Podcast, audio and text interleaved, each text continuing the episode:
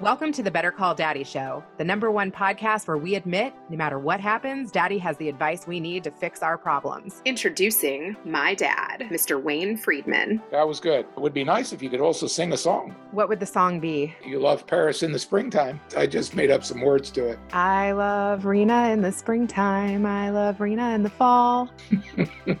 That's right. That's good enough. oh boy. Let's dive in. You guys are in for a treat today with Jim White. He's a self made billionaire with a story you probably wouldn't guess. He has a story of rags to riches, and he's such an inspiration. His new book launches this week. Jim, welcome. So, I just asked my 12 year old what he would ask a billionaire. What do you think he asked? I have no idea. It's going to be interesting. He said, Can I have a thousand bucks?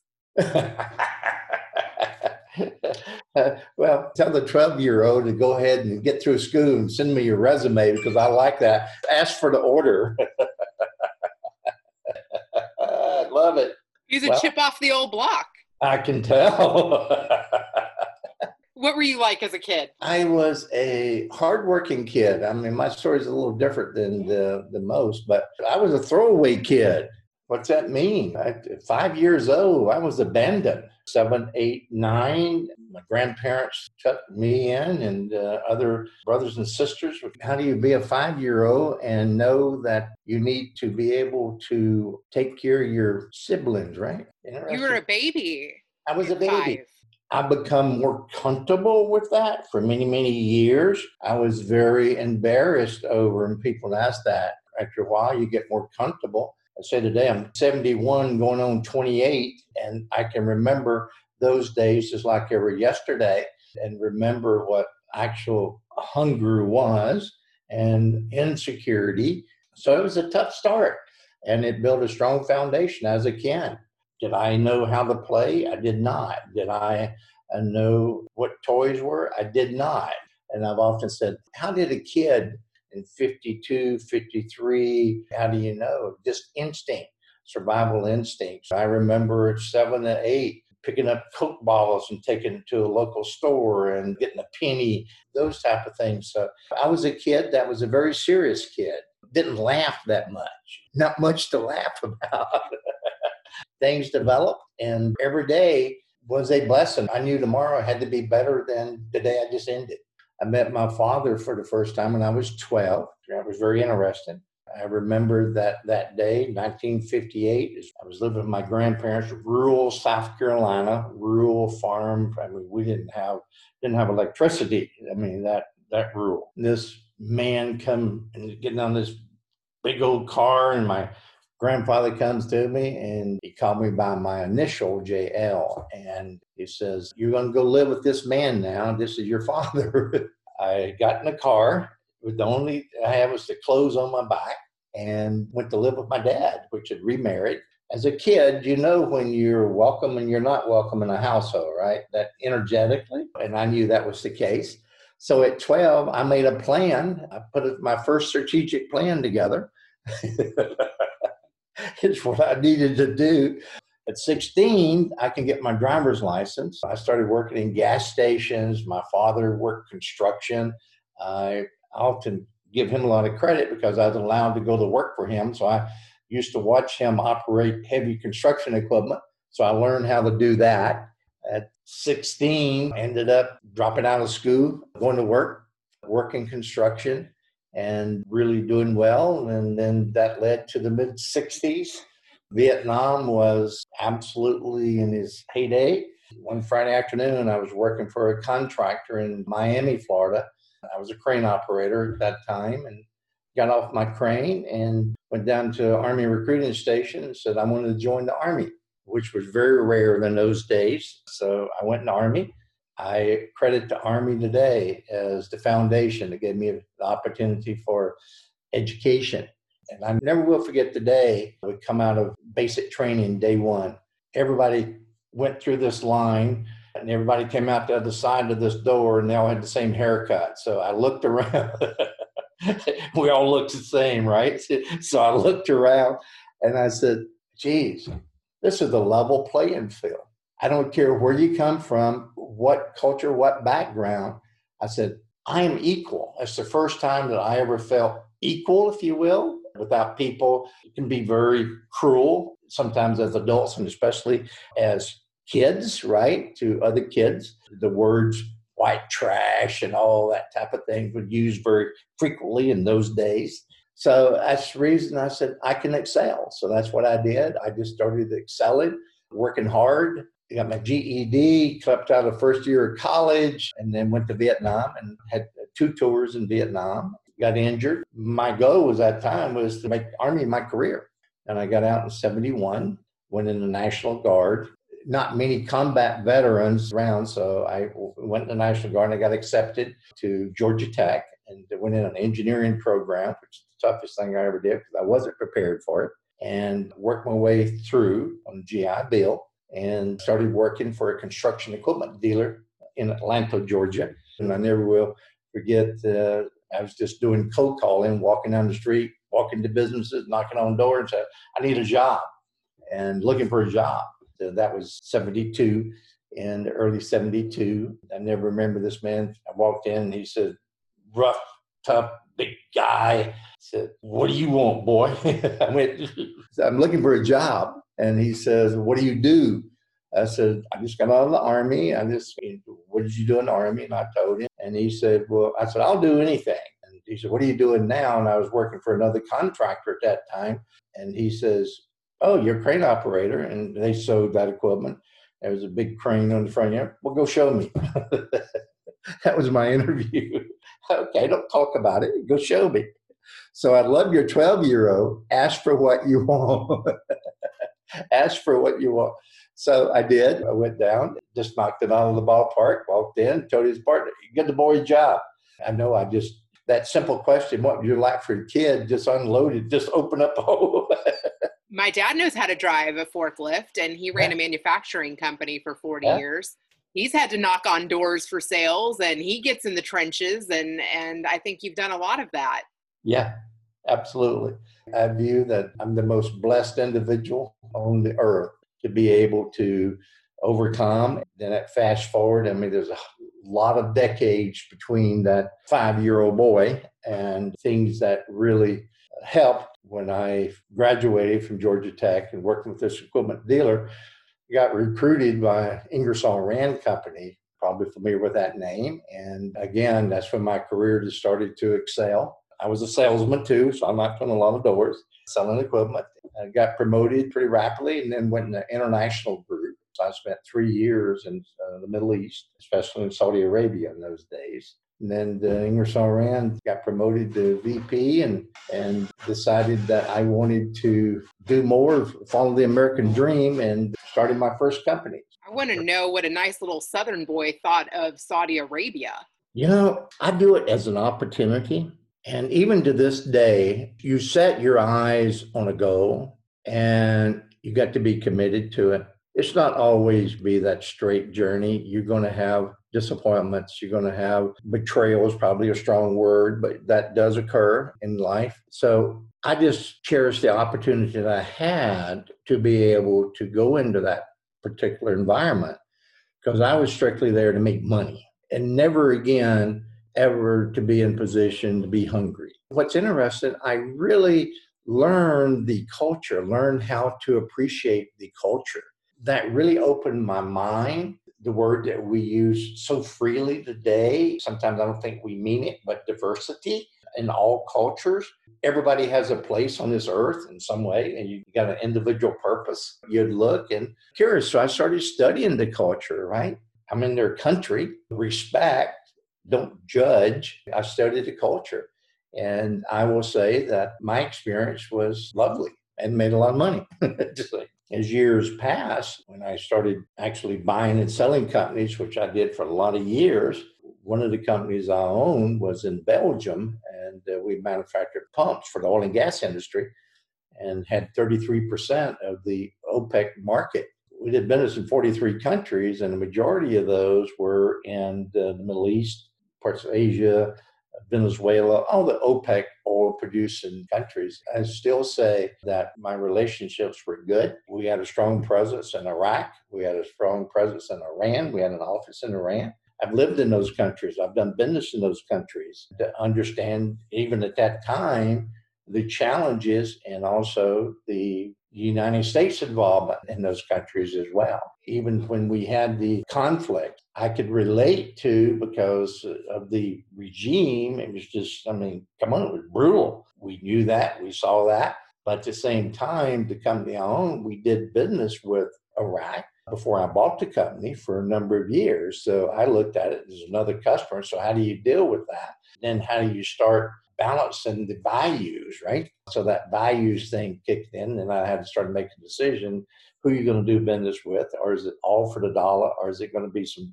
tough decisions you're going to have to make? So I started having to make some of those tough decisions as an American and as a combat veteran, as a disabled veteran. Uh, there's a few things that I could see there that I, I could not support. So we started pulling out, and then 1990, the first Gulf occurred and changed a lot of ways that you would do business. Did you ever talk to the locals about how they felt towards Westerners? I did. I did as best as I could. I tried to learn the language, but with the Southern tongue, as you can tell, not as easy as one would think. Uh, just energetically, right? It's amazing the conversation you can have, and nobody can ever speak the same language. lot of Americans was not very well appreciated during those days. They had thought that we were some of the problems, especially with Hussein at that time. It was thought that the U.S. had maybe put him in power to a degree. And of course, I reply like, you know, that's I said my pay grade, but was interesting. But it's just like any relationship. And I can tell, and I just love what I know is to be a great relationship between you and your dad. I just think it's fantastic.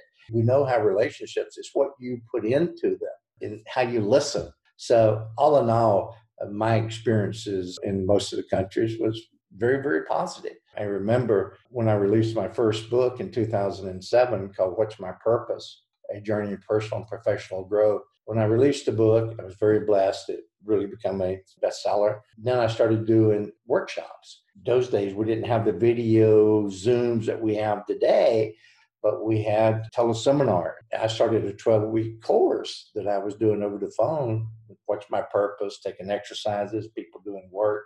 I was amazed to find out the number of students that I had, especially from Iran, Iraq. I had a lot of students and a lot of people that would share privately that they had gone to a place because they were not allowed to have this contact outside. Just that relationship where people were looking for other people's thoughts. And what is this purpose of purpose? What is this all about? How does that align to the Quran? Or how does that align to the Bible? Or how does that align here? I found that fascinating as well. What are your thoughts on arranged marriage? I think it's horrible strong language and why so strong? I think it's horrible because I think to have a strong relationship, you, you got to have that trust, that intimate relationship.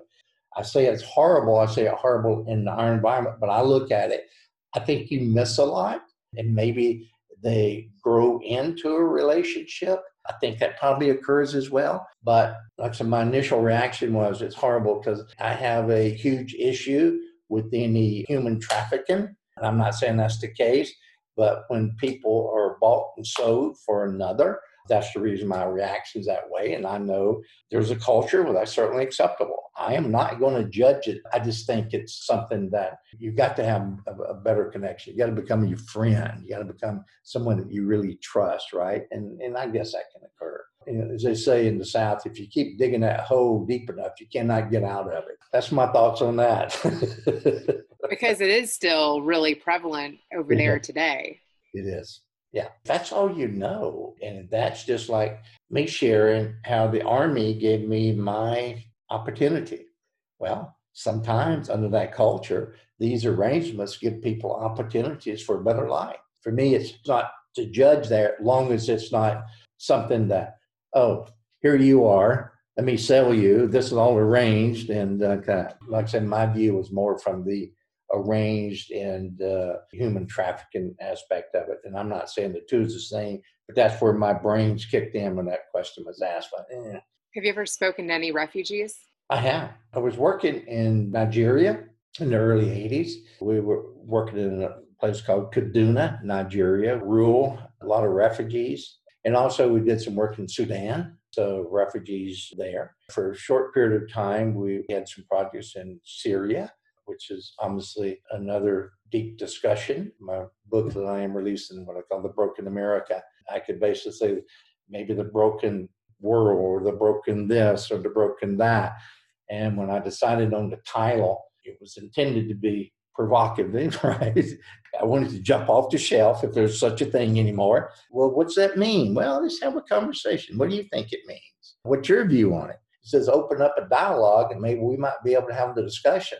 And I loved your questions. If I could wave a magic wand, we would be having these discussions around around the world so we can have a better understanding of each other. And I know, and to a lot of people, that's going to sound very naive but I, I believe in the human spirit, regardless the human spirit, given the opportunity, I think you want to do the right thing. I was looking forward to connecting with you. And I had the news on in the background and I saw this awful shooting in Wisconsin. And my heart just sank every time we see things like that. And I just stop and reflect, what is wrong with us? What are we doing? You're taught when a police officer, even if you get stopped speeding, don't move, keep your hands on the steering wheel, don't make any sudden moves, and so on and so forth. We're taught that, right? Well, that's a good thing to be taught. But at the same time, where you have this poor man that did he make a mistake? And I could probably get beat up on this one.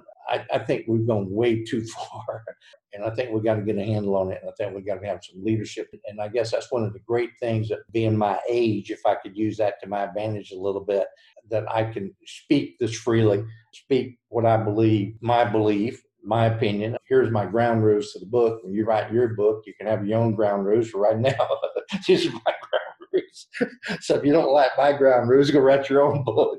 it's just heart wrenching to see what just played out on live television today. This man shot seven times. And I think his son was present. When the police said, Stop, you should stop. I just completed a 12 week live webcast on called Critical Thinking. We got to think critically. We got to teach, even today in this crazy pandemic we're in, we got to teach critical thinking, safety, think through what you do, think through how you behave, think through what you do and what you don't do. It's a chess game today. I sat on a systemic racism show with like seven other people. There was one other white girl, but she was like a millennial. And I have to be perfectly honest, I was speechless. I didn't know what to say because I haven't experienced racism. There are so many things that are being said on the media that I feel scared to even say something. And if you don't say something, then you're yelled at too. Right, absolutely, Renee. It is a dance. And as you and I both know, we have so many mediums today. I often start out, if I'm doing an interview or doing a webcast, I would start out, let me just get out of the way. You may not care what I got to say, or why should you listen to anything I got to say? I think what you got to do, you just got to be totally transparent. You got to speak the truth. You got to be as sensitive as you possibly can uh, us that are blessed to have an opportunity to have an audience, I think we have a responsibility to our audience to try to drive it right down the center. And that's what I've done to all of my companies. The wonderful appreciation I have for the monetary gains that I've been able to acquire only from hard work. They're trying to build every company from uh, cultural values, based on values. I bought and sold 23 different companies in a 10 year period of time and in the 80s. I run 15 different companies today. A lot of them are focused on redevelopment and qualified opportunity zones, poverty stricken communities, investing into communities and building businesses. And I believe we can bring manufacturing back to the United States to a degree. So we're focusing on that. I believe that, that there's a lot that we can do from a private sector to actually create more jobs in these qualified opportunity zones, which is actually part of the December 2017 Tax Act. I say in the book that I wrote in there called Opportunity Investing, take a bad bill and make it better. One of the great things that came out of this particular bill was when you have you had the treasury in each state to certify these poverty areas called qualified opportunity zones. If you invest in a fund that's going to invest in these zones. You can get some tax breaks. We businesses need to step up and invest in the community versus always looking to think the government's going to solve our problem.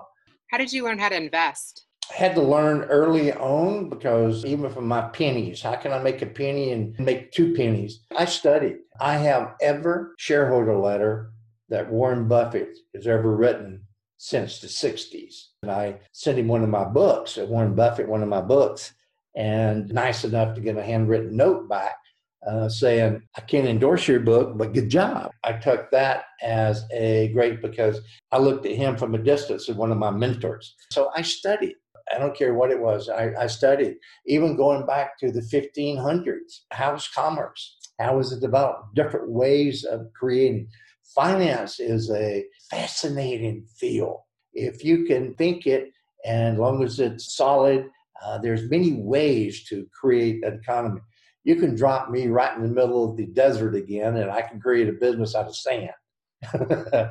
we we could, we could do because there's somebody wants something out of that sand. You just got to figure out which little parcel they want. I had no money, so when I was doing my acquisitions, I had to learn how to get creative. I had to learn how to leverage. I would take a basic business that may not be house on it, so I turned it into a financial powerhouse. My pump company, for example and I bought in Belgium, which was a hundred year old company at that time.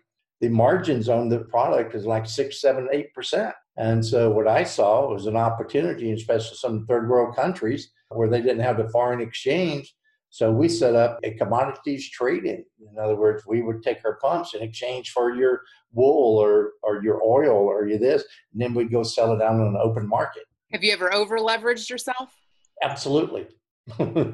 I remember I would probably say that I spent the decade of the 80s over leverage. I really would. And just the stress that that puts any burden because if you go to a bank, your credibility is all you have. We have certainly certain laws in the United States that allows bankruptcy, and I'm not saying there's anything wrong with that, but it would certainly be something that I would never do. I could never do that and sleep at night to think that I did anything to someone to create a hardship because of my lack of judgment or even my potential greed that could be kicking in if that was the case, which hopefully that was never the case, but I guess it could have been when I was a younger man, over leveraged to the fact that I realized that I had to balance. And then that's what I started doing. And I remember very specifically in 89 or 90, I started diversifying. I started coming back. I started paying off all of our uh, bank loans. I started doing things differently. I went into different industries, a different thing like that. So it's all a learning curve, and I, and I can sit back and look at it very fondly today for the lessons learned. I have two amazing young men. Had to say that they understand from young boys, and uh, now they're young men, have their own careers and uh, their own directions. Said, Dad, we remember you telling us early on, due to balance, there's a fine mix between equity and debt. Good debt is healthy. It's healthy for the economy. But if you get too much where the, where the business is on the edge, and I think we had a lot of that in 2000, where we had a lot of businesses that were just floating built on quicksand and no substance behind it. I think a lot of the stock market today, we still have a lot of that too, where stock market is be a nosedive in a heartbeat because a lot of it's built on nothing, just on spin. Have you noticed with your portfolio that things are overvalued? Yes, in some sectors I have. We are constantly looking to diversify. Certainly not giving any stock advice. Of course, we will do that disclaimer.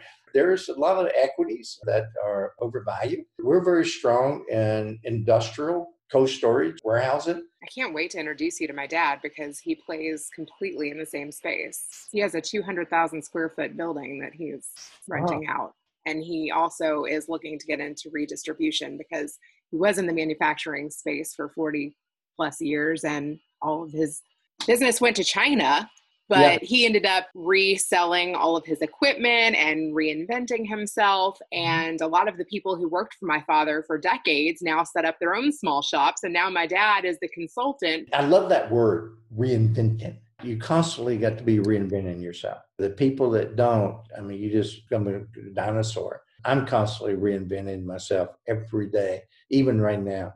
I get up, I look forward to having these conversations. I really do. Anytime I have an opportunity, have a engaging conversation and what am I going to do tomorrow? How can we affect someone's life in a positive way? Case in point, look at this WeWork situation. Look at the billions of dollars. And look at right now with the COVID 19 what's it going to be in the future? What's what's the office space going to be? It's going to have a new look. I don't know about you, but this Zoom, man, I wished I was Zoom in the right time, right? I mean, we've been working this way and we've been very productive. But I find myself, I don't know about you, working longer hours. We just got more work to do, and especially when you are working hard eh, to make sure that you have protocols in place for safety of your employees and your customer we got out ahead of that pretty early on when this thing occurred. How do you make your workplace a place where people want to be? God, your question is great. For me, it's being honest and a clear vision and being able to communicate. The word I use all the time, and I, I just use probably half a dozen times a day. I want to be the employer of choice. I want you to want to work for our firm.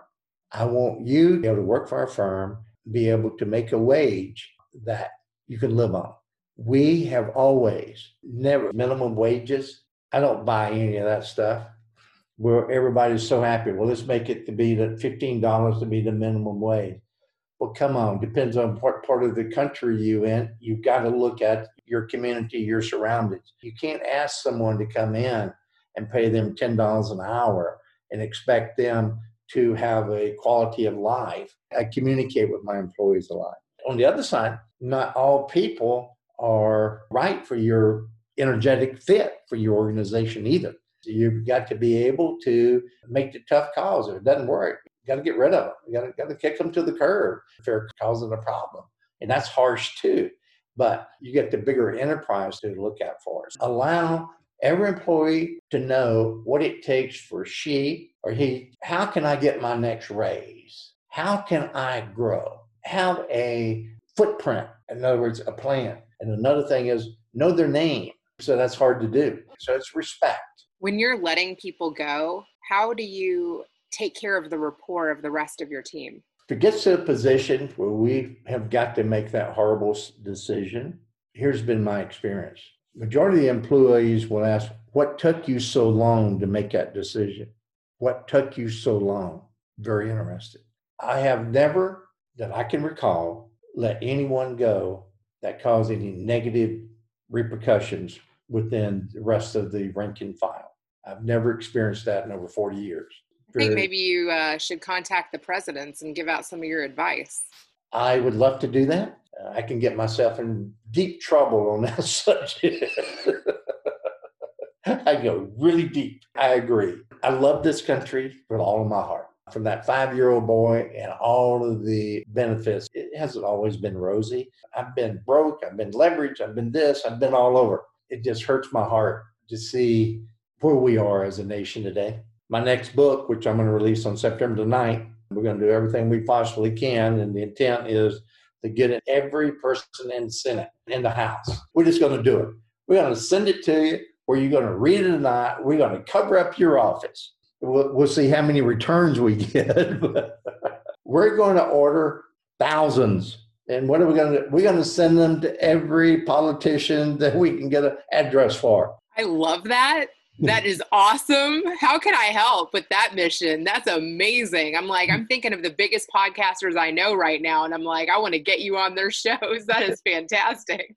Yeah, we're to boxes. Come on. So that is a mission. Our Congress and our Senate we got to do better. Well, what's that mean? Well, it starts with decency and it starts with remembering. And the first part of the book, I deal with the founding fathers and mothers. Now, was the founding fathers and mothers, were they perfect? No. But we certainly laid out a pretty good foundation that we've been building on. This thing called the Constitution is not a bad foundation this current president's like so power hungry and i have real problems with people that serve so far from the truth I love it. Have you ever thought about running for office? I have. A few years ago, I'd had mapped out my career. I said, actually, at one time, I thought I'd want to be governor of California. That was my mind when I came back to the States. Things happened and more business. If I was younger, I would definitely look at that today. I think now I'm in a better position, maybe on the sidelines of doing what you and I are doing, just to speak the truth as we know it, as pure as we can speak it. Hopefully, we'll get someone to listen to us and know that we're not trying to self promote here. We just said, this is how we said, we love our country, we got a problem. So, what are we going to do to, to solve it? And oh, while we're doing it, why don't we think about treating each other with some civility here? Do you think that anyone sees you and prejudges that you wouldn't feel that way? I think so. When we started the conversation, when you asked that wonderful question, which led into minutes of, Ooh, is he ever going to stop?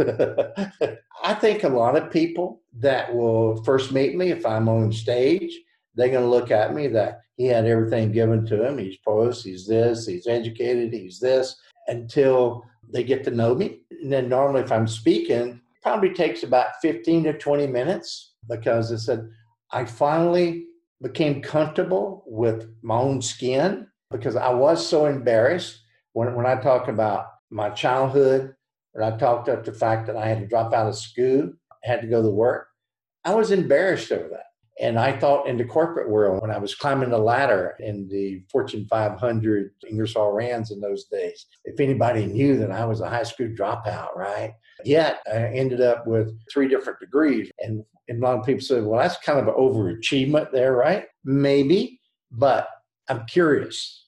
Never stop learning. Some of the smartest people I know has no formal diploma sometimes. People judge me a lot then when I start telling the stories, I know what it's like to make payroll in American Express. How many of you know how that do that? I know what it's like to put everything that you own on the line because you believe in yourself.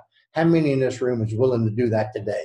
I know what it's like to be hungry. People know truth when they see it. They can see it in your eyes, they can see it in your facial expression. You Again, are an achievement. Thank you so much for this interview. I have thoroughly enjoyed it. My pleasure. Please let people know how they can connect with you, support you, find your book, all of that. AuthorJimWhite.com is a good driving force to all the books and everything that we're doing for some of these opportunity zones that we're talking about. PhDOpportunityFund.com. You go to there and look at what we're doing. Don't hesitate. If you have a question, I actually do answer. If anybody has a question, send us an email. I absolutely guarantee I will answer your email and would love to have a conversation. Thank you. Better call dad. I love it. You're fantastic. Thank you so much. Grandpa, what did you think? All right. So, what did you think of Jim White? I knew you would like him. Oh, yeah. I just listened to your interview with Jim White. What a fantastic interview. I have very similar training as Jim White had. My dad, who did service our country during World War II. So when it came to loyalty and love of his country, my dad had that same dedication and loyalty. I think some of that has been passed on to me as well, where I'm very dedicated and loyal to people that have worked with me. I'd like to think that I've done that my whole life. He also brought up, I can't think of anyone that left the company just about every single person I can think of came back to apologize to me. And we had a lot of people that even retired with us, and we even had their children work in the factory as well. So we even had different generations. But that was a very interesting aspect is that if you treat everybody with respect and where you have loyalty to people, it's catching. When you have good conscientiousness and kindness and compassion for people, and where you give people growth and opportunity to work with you and you work hand in hand with people. It doesn't really matter what level, whether it's the first person in the door or the last person in the door. You'd be surprised that dealing with people in that manner, you gain not only more respect yourself, but you have a real concerted effort of accomplishing things together but the whole country could use a little more of that today. I agree with Jim White on that point as well. Taking risks in business and learning how to pivot and learning how to reinvent yourself. This is all part of the story of your whole life. You just can't stand still. You've got to be able to work hard and give it everything you have with every breath that you have your entire life. If you want to be able to succeed and be successful. What did you think about him moving overseas with his business? He got a very good education, he served his country, and he was able to make connections overseas. That's probably where he really made his money, is because he was willing to learn other people's cultures. He took two tours of duty in Vietnam, which means that he was most likely in there either six years or eight years in the army. And he had an appreciation for different cultures. Even though he was a young man and he was forced to drop out of school, he got that beautiful hands on education. And once he got that hands on education, he also then went to school and studied. He actually learned from Warren Buffett from afar, where he read every report. He's one of the all time greats. The truth of the matter is, is that he was willing to learn about different cultures. He was willing to follow successful leaders. Here's another thing that uh, Jim White has brought up. He says that he's willing to do podcasts. He's willing to do, do Zoom meetings. He's willing to do whatever it takes to communicate during the COVID 19 and be able to make his employees safe, do all the safety precautions. He gives it all his effort. He leads by example. That is the old time school thinking where you lead by example and you do it down to earth. It just seems that there's less and less and less of that these days. I still think that that is the successful formula to life. I think he would be a great politician as well. I think he would do a fantastic job at any political office that he would try to ascertain. Did you hear him say that he wants to send his book to every single senator? The truth of the matter is, I think it should be made mandatory that they have to read it. and he's got a good sense of humor also. I think part of life is also is where we have to sometimes be able to laugh at ourselves and hopefully people will laugh with us and not at us. I, I don't know where you got this guy from, but what a terrific person. We all have our own unique map which helps us understand ourselves and others. Increased self awareness is key to maximizing your career and life. The YouMap assessment reveals your strengths, values, skills, and interests. There is also a YouMap youth assessment for kids. To get your personalized YouMap, go to myumap, that's Y-O-U.com today. Use the code BCD for a discount. Now you can subscribe on Apple Podcasts, Google Play, Spotify, and tune in. Add Better Call Daddy podcast on IG at Rena Friedman Watts on LinkedIn.com. Thanks for listening to the Better Call Daddy Show.